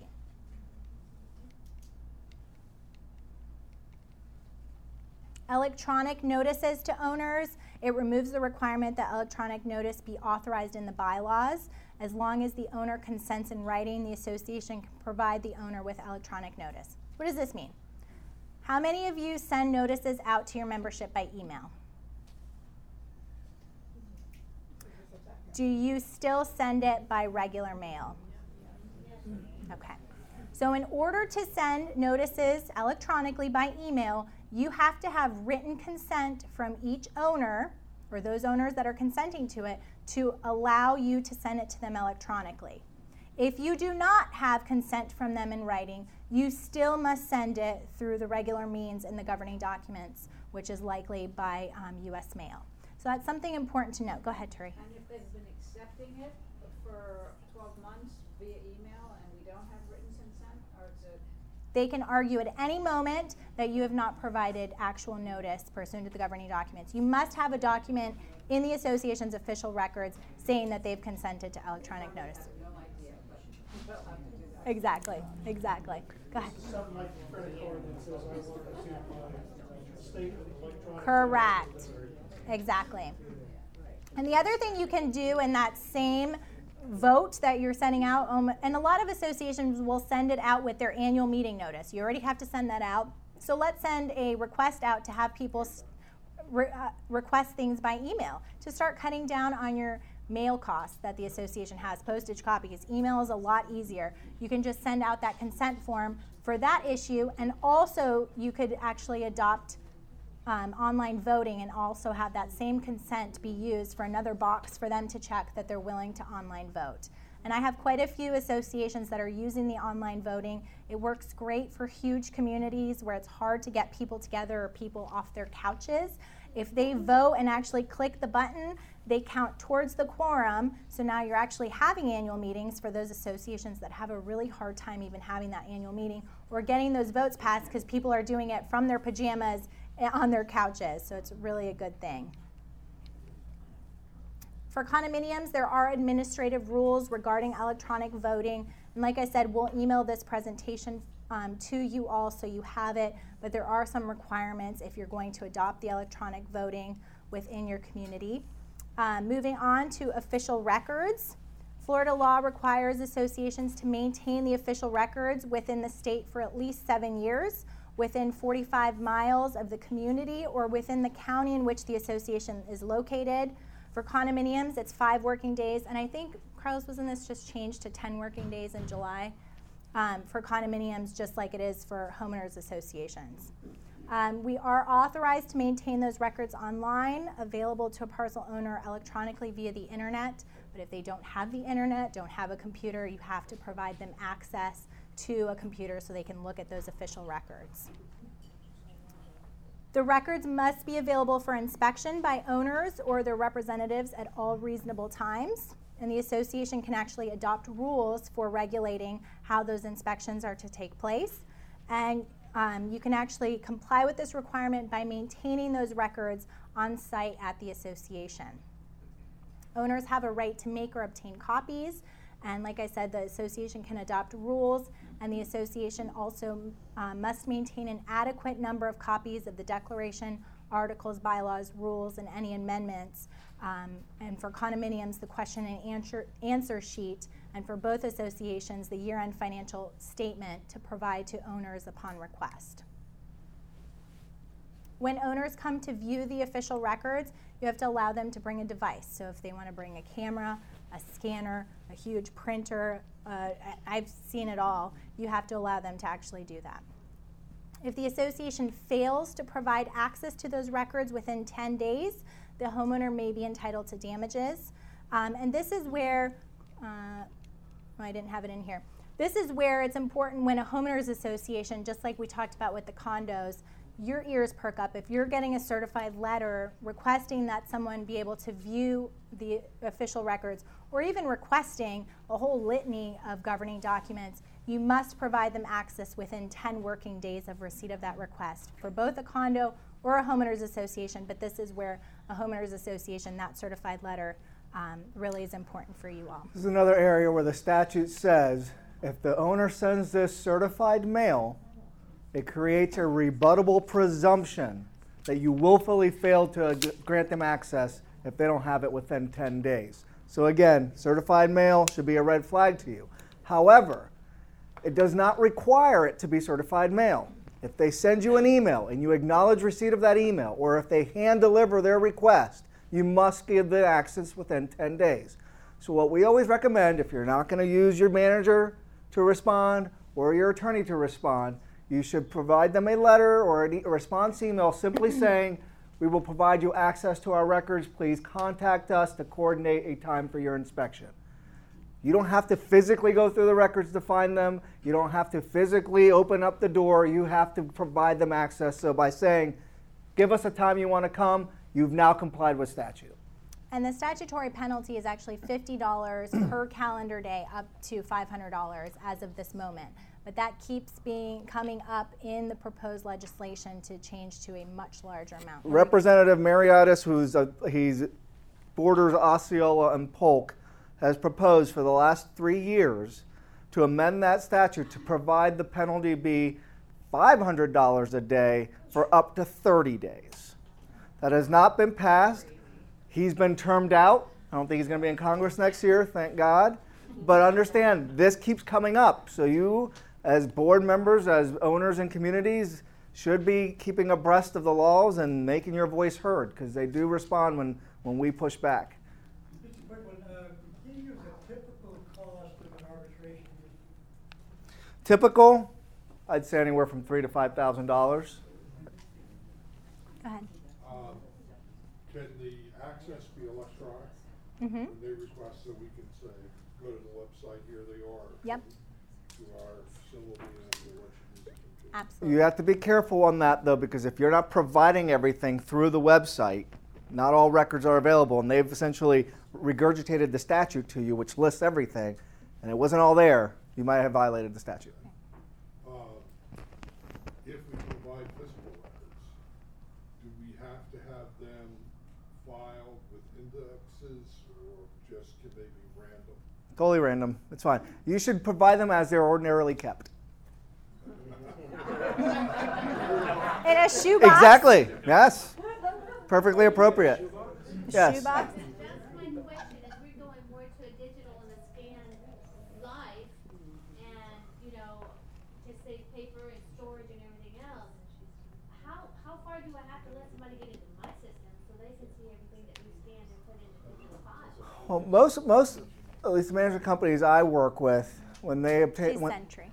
um, you know, you guys maintain official records separately, and, and from what I understand, even privileged records are set apart. And when we're in litigation and we're dealing with management companies and they're asking for access to records, we normally like to go through and, and block anything that's privileged. The question, it, it depends. I'm not sure how Century manages those records. Right, right, but I was just wondering if there's anything that you've heard in the pipeline that would help us at least guide through that, you know, if they wanna get into.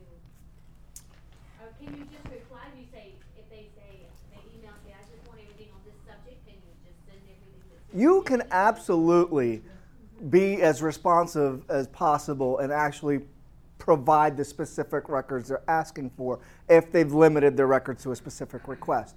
What, what the caution I advise is I don't like to assume I know exactly what they're asking for and make that decision and turn it out to be wrong, and then they go ding me for $500 because I missed one document.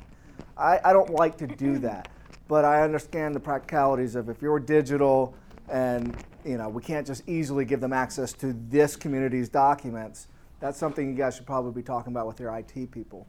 Well, and Um, it, it may be just a scenario where you, early on within those 10 working days, if you provide them the electronic access, here, here's access for what we believe you're looking for. If there's anything else, we are available in the next nine working days for you to come in and inspect the rest of the official records. But I mean, if just having a catch-all for if they're yourself. asking for the last two years of minutes, by all means, pull the last two years of minutes and give them to them.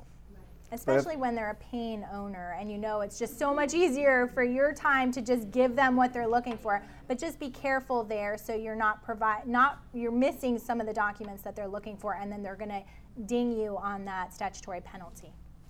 So, uh, a couple of questions here. What if we offer the member, uh, a time within the ten-day period to come and review the records, but they can't accommodate that date, then does that ten-day statute? You, you've, you've complied with the statute.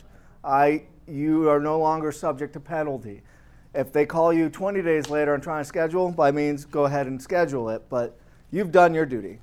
You made it available. And then what happens, because uh, not all boards, uh, we have found, have been as diligent in keeping the records uh, um, as other boards. And so uh, going back, especially multiple years back, uh, we might not find minutes, or we might not find uh, other I've seen arbitrators go both ways on this. Your, your duty is to provide the records that are in your possession. If you don't have it in your possession, you're under the obligation to take all reasonable steps to obtain those records. If minutes just don't exist and you can't recreate them, they don't exist. But you can't just say, oh, we don't have them there. For example, the, the most common example that arises is they ask for re- your financials right when you sent them to the tax, your tax advisor to do their audit or their uh, you know, review of your, of your tax records. You don't have them anymore. So you can't provide them access. What the arbitrators say is you're under an obligation to go get them from your accountant in a reasonable time period to be able to provide them. Do you have to provide records, meetings and so forth over seven years or not? Seven years, I think, is the longest period you're required to maintain something, except they just changed it. This legislative session for condominiums, you're required to keep minutes forever. What about HOAs, HOAs?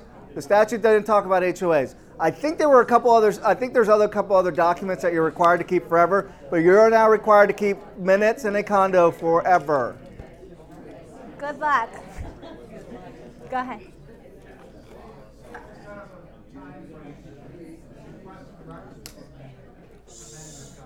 Uh-huh.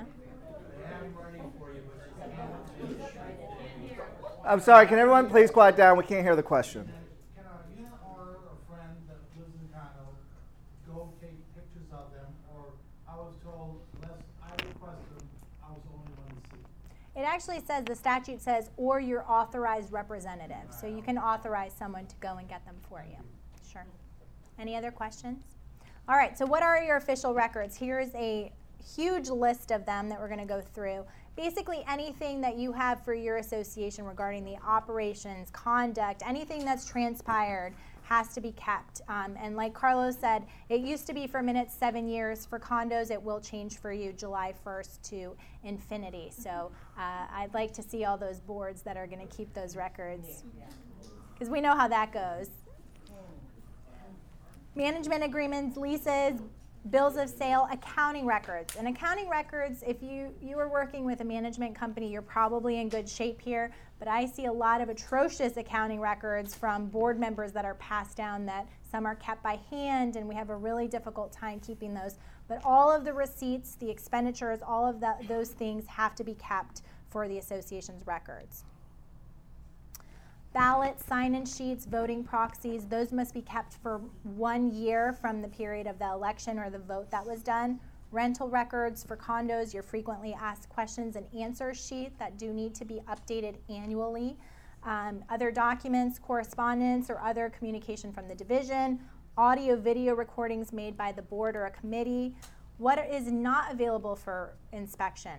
Records prepared by or at the direction of an association attorney which reflect legal mm-hmm. conclusions. Attorney client privilege type of work is not open until the conclusion of those proceedings.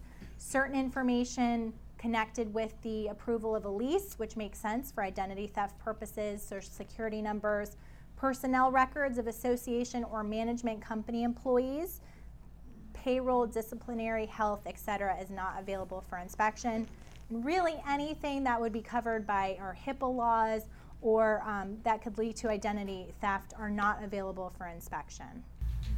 Go ahead.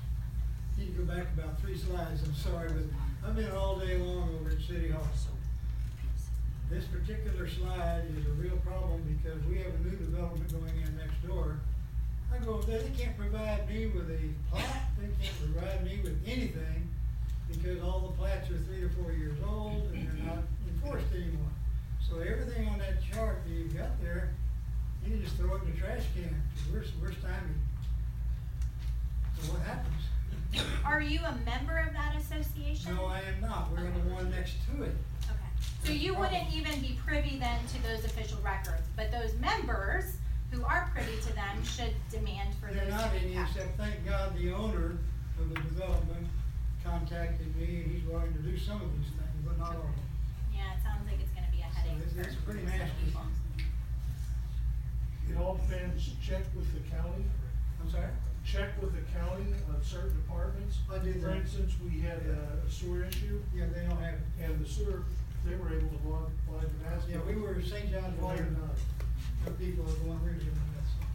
Yeah, on the official records, you have down there the current roster of homeowners, mailing addresses, phone numbers, and then a couple slides later, you say, you can't really show those Yeah. things, okay. The so- owners actually have to opt in to provide that information for it to be provided to the association. Otherwise, if they haven't opted in, then you can't provide it to the membership.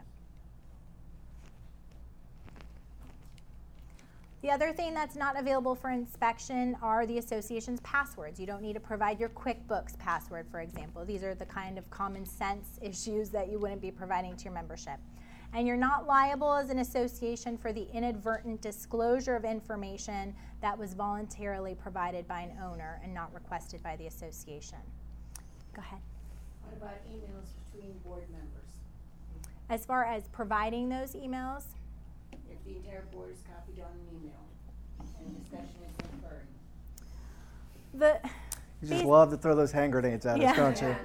I I was going to say this is one of those issues that it really depends on the attorney you're talking to, in all honesty. But as far as if if the association is only making decisions by email, then by all means those must be held as part of the official records. And not only that, you might get yourself in trouble because you're not holding open meetings. But if those decisions are being made by email, other than that, if it's just communications, then that's not something that the board members are required to keep as part of the official records, unless again it it comes to that point where now there's proposals in those emails as to bids or something else that the association is required to maintain.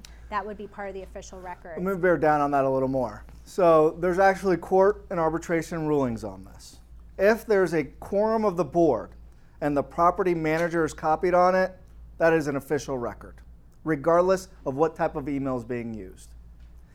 If the property manager is not on that email and the board members are using their personal emails, there are, board, there are arbitration decisions that say that is not an official record because the board member is not required to provide access to their computer for them to view those emails. However, if your association has association dedicated email accounts, you know, laplayacondo at gmail.com, president of laplayacondo at gmail.com, all of those emails are official records. They must be maintained, they must be produced.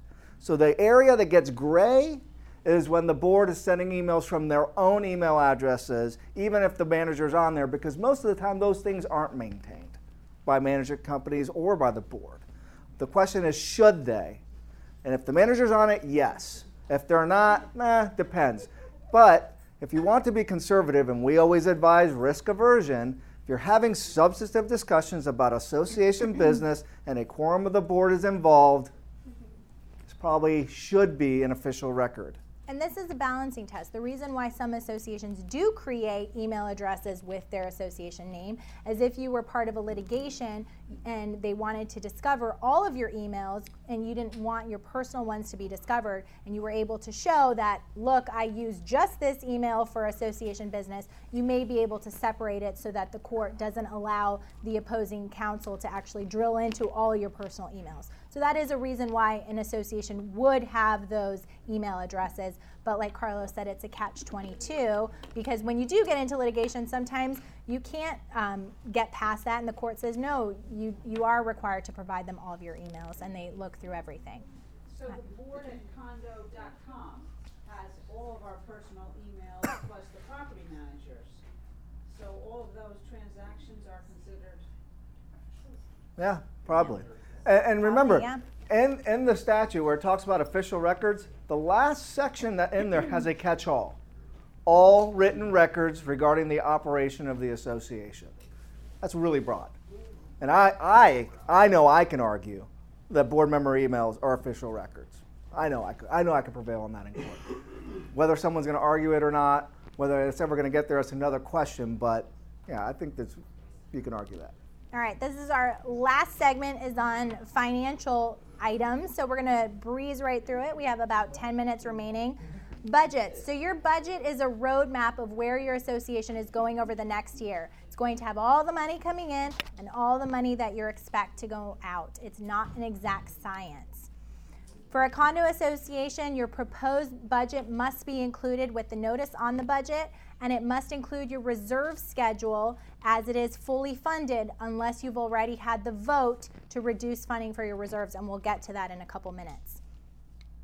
Um, for homeowners associations, look at your governing documents as far as what sort of notice be, needs to be sent for a budget meeting. Sometimes they say 30 days, but we always recommend 14 days. The statute doesn't require 14 days, but we believe it gives you good justification for your owners to give them notice of that meeting. Your budget's going to have your money coming in, assessments, interest, insurance proceeds, any other form of income, expenses, all the money going out that's coming out of your association's budget. Other requirements for a condo budget, you have to have the beginning and end dates for the period covered by the budget. Something good to have for an HOA budget as well. Total expenses, including reserves on at least an annual basis, and the assessments per unit, also a good idea for HOAs but not required by statute. For your reserves, you have your capital expenditures, which are the purchase or replacement of an asset with life of more than one year, or addition to an existing asset to extend its life to more than one year. Deferred maintenance, any of those projects, maintenance, repair that will be performed less frequently than yearly. For example, um, maybe pool pumps, you're having them serviced every two years, maybe your gates. A lot of gates get hit though, so I see those serviced multiple times a year. But those are the idea with deferred maintenance and capital um, improvement. Reserves are any funds other than the operating which are restricted for deferred maintenance and capital expenditures, including the items required by the Condo Act, uh, which are paving, roofs, paint, and anything over 15% of your budget. Go ahead. California, reserves are required of all HOAs. Here, I don't know. We really don't know. We don't have any in ours. And I'm just curious if there are any, any requirements in that. So these are the ones that are required for condominium associations. I will get to HOAs in a second. Roofs, building painting, pavement resurfacing, any expenditure over $10,000, and also if there's anything in your documents as far as a percentage requirement. Your budget must include the fully funded reserves with that proposed um, reserve schedule. For HOAs, on the other hand, the association is only deemed to have provided for reserves if the developer initially established them or if the membership affirmatively elects to provide for reserves. So those are the two requirements. If that has not happened, you just have a slush fund, but you're not required to maintain it and keep it to that max capacity, the full, fully funded annually, like you would if it was established in one of these two ways. Condos, on the other hand, have statutory requirements, those four items that we talked about, that you must have reserves for. Reserve calculation, estimated life, remaining estimated life in years, the anticipated replacement and deferred maintenance cost, and the anticipated beginning balance in the reserve account. I like to um, show you an example. We have the straight line method and then the pooled method. For straight lined, for this particular association, the estimated useful life for their roof is 12 years. They have one year remaining. It's going to cost them $95,000. As of December 31st of 2017, they had 87,000. So because they only have one year left, this year they have to fund that whole 8,000 to get to. Uh oh. We're done. Yay! Okay, it's rushing me along, I guess. so we have to collect the full 8,000 to be, and that's what it means, fully funded. We have to collect that full 8,000 this year. Pavement resurfacing, there's 18 years. Every 18 years it needs to be done. We have seven years remaining. That means for this year, based on how much we have in our budget, we only have to collect 3504. And that's just the math divided out between how much is in there, how much we have, divided by the number of years left. Pooled reserves, on the other hand, you have one pool of funds and you're going to have an extended cash outflow for your association. If this is all completely over your head and you're thinking, why the heck did she put this at the end? It's because you all want to go to sleep now. These are the type of issues you want to work with your manager, your accountant, or even a reserve advisor. There's people that actually will come out to your community and do a reserve study and help you program this all out because this is the type of stuff that we all fell asleep during math class when they were working this stuff out. So get help for these issues. But this is how you put together a pooled reserve schedule. The nice thing about pooled reserves is you can use money from your roof fund to pay for your pavement resurfacing. With the straight line method, if you run out of money in your roof fund because your roofs go bad and they have to be replaced this year, but you don't have enough money, you need a membership vote to take the money out of the pavement. So that's the big difference here. Here you're able to pool your funds and use them for any one of the reserve purposes. Commingling any portion of the assessments for a condominium association that are for reserves must be deposited in the reserve account within 30 days of receipt. You can also have other reserves. These are not the statutory reserves. Some association boards establish an insurance deductible reserve, hurricane cleanup, those sorts of things, the slush funds that don't need to be maintained pursuant to statute. For waiving reserves or providing less than full funding, you can accomplish that at an owners meeting, and you're voting um, by a majority of those present in person or by proxy to actually reduce the funding of the reserves or provide less than full funding. That only applies to one fiscal year. Um, if you're going to do that, you have to have a limited proxy with this language. Last topic financial reporting. What's your year end financial report? We are past the tax deadline, but if any of you have not already engaged an accountant, you must have a year end financial report that is provided to the membership showing the health of your association, money coming in, money that went out over the last year. Um, and that's required for both condos and homeowners associations. That is due within 90 days after the end of the fiscal year and no later than 120 days or on the date provided in the bylaws. The owner, the association has to actually provide it.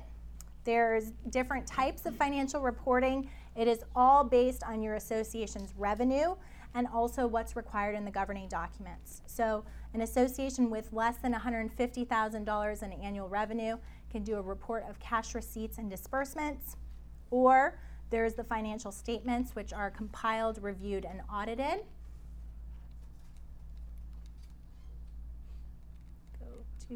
For condos, 50 or more units and an annual revenue of 500,000 or more, you're doing an audit. 50 or more units and annual revenues of 300,000, but less than 500,000, a review.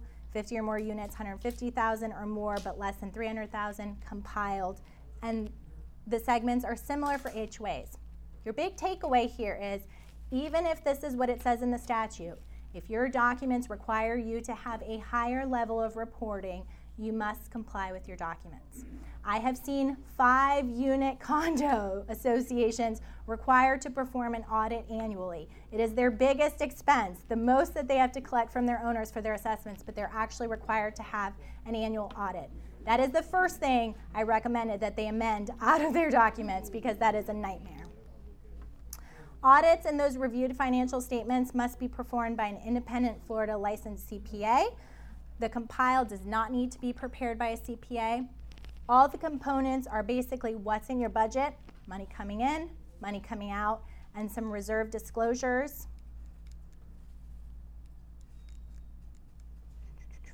And you are able to provide a lower type of report. For example, if you wanted to provide compiled versus audited, but again, you're having the membership approve that through a membership vote, and that must be done before the end of the fiscal year. The fiscal year is over, you can no longer take that vote. I've had associations take that vote on New Year's Eve because they had to get it done, but they got it in. That financial reporting requirement may not be waived for more than three years. If you are still under developer control, they may cast their votes only for the first two fiscal years, and that's the, these are both for a condominium association. For homeowners association, 20% of the membership can petition to have a different level of year-end reporting, so you can go up and or down on that chart, and you would have that membership vote to go in that direction. And that is it. We made it right on the dot.